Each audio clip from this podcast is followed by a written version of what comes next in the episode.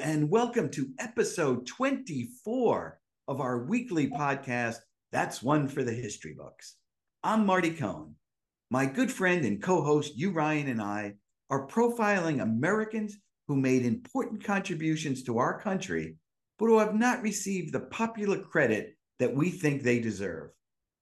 Today, we are discussing a little known attorney who wrote one of the most important laws enabling conviction and incarceration of major, sophisticated crime figures, ranging from mafia dons to corrupt politicians. Our subject is G. Robert Blakey, and his important contribution to American jurisprudence is the RICO Act. RICO being an acronym that stands for Racketeer Influenced and Corrupt Organizations.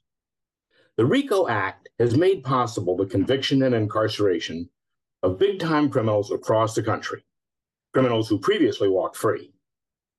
Blakey was actually suggested to me as a podcast subject by a college roommate and history major at Georgetown, which raises another point I'd like to make.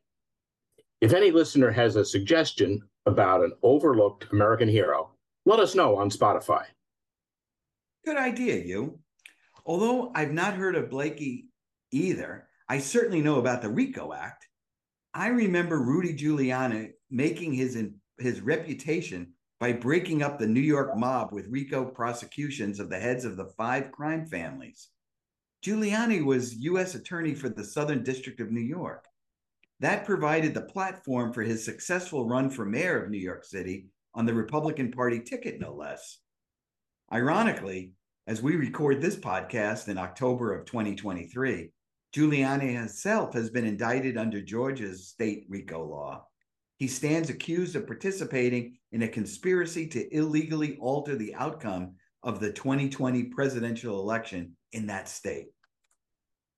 Plus, another federal prosecutor, fellow by the name of John Gleeson, used the RICO statute to scrape the protective coating off the Teflon Don, John Gotti.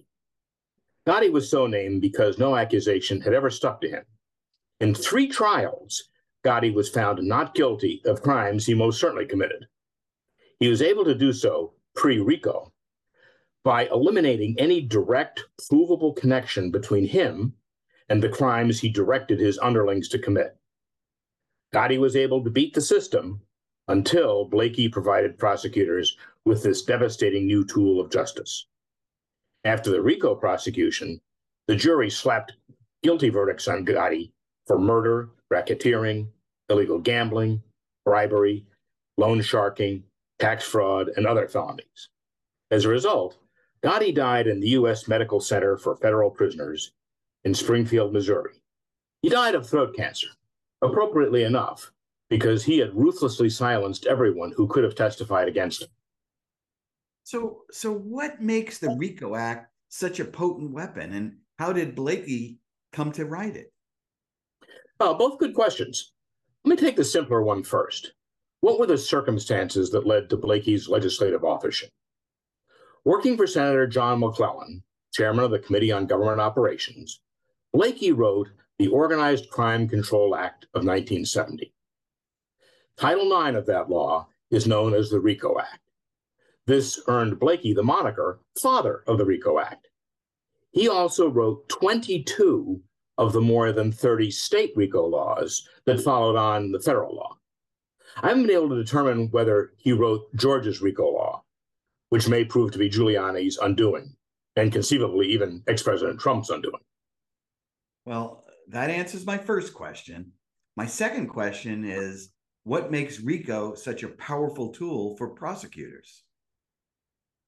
Well, not being a lawyer myself, I'm going to rely on the U.S. Justice Department to answer your question, Marty.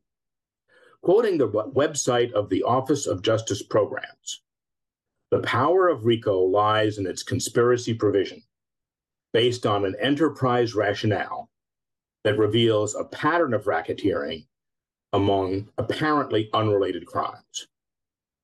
It's a lot of lawyerly jargon, so it probably bears repeating.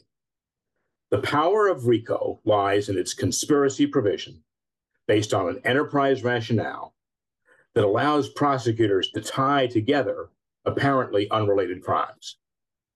Now, I believe a corrupt politician in your very own backyard embroiled himself in a pattern of racketeering. Oh, yes, indeed. You must be referring to the late Providence mayor, Vincent A. Buddy Cianci. It would take an entire Ken Burns documentary, Marty, to paint a portrait of D- Cianci. He was a politician and public servant of great charisma, high achievement for the federal good, and depraved financial corruption and personal criminality. The judge in his RICO trial characterized him as a living, breathing Dr. Jekyll and Mr. Hyde. Read his obituary in the Providence Journal. No friend of his, he used to denigrate the newspaper as the Providence pamphlet. But read his obituary there, and you will see an extensive catalog of transformative change he effected in the commercial downtown and the residential neighborhoods of the city that, quite obviously, he really loved. He was as engaging and charming as Bill Clinton and would appear uninvited and unexpected at any parade, reception, convocation, graduation, wedding, bar mitzvah, any time and place where people gathered. It used to be said that he would attend the opening of an envelope.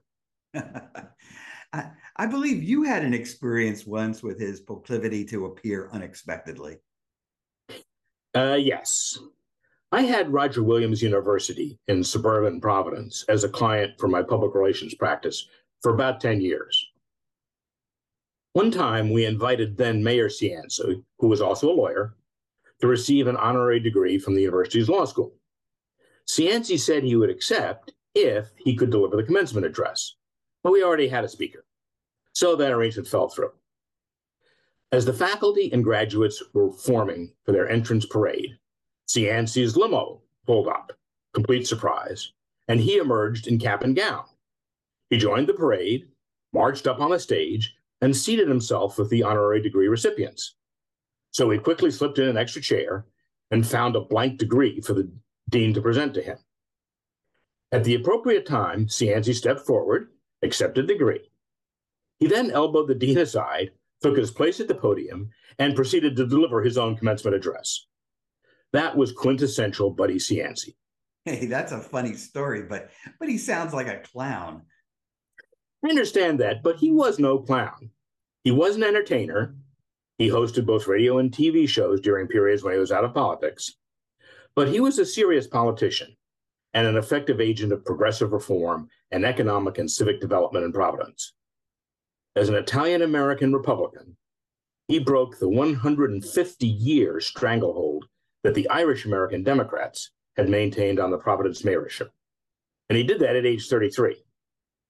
In 1976, there were, were reports that if Gerald Ford won re-election, Cianci would be Secretary of Housing and Urban Development. 20 years later, the American Association of Government Officials named him America's most innovative mayor. So, how in the world did he wind up on the wrong end of a RICO prosecution? Well, it was the, actually the second of two criminal trials he faced, and by far the more serious of the two. Although the first was bad enough. In 1984, he left the mayoralty after pleading no contest to snatching and torturing his ex wife's lover with a smoldering fireplace log and a lit cigarette. Wait, that was that was the less serious trial? Uh yes.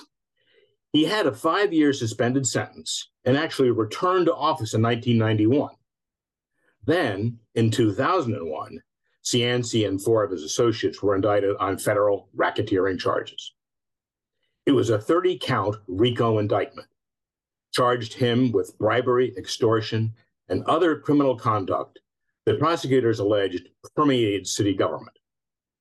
His conviction the next year was an example of the power and reach of the enterprise rationale that we spoke of in the, in the RICO statute.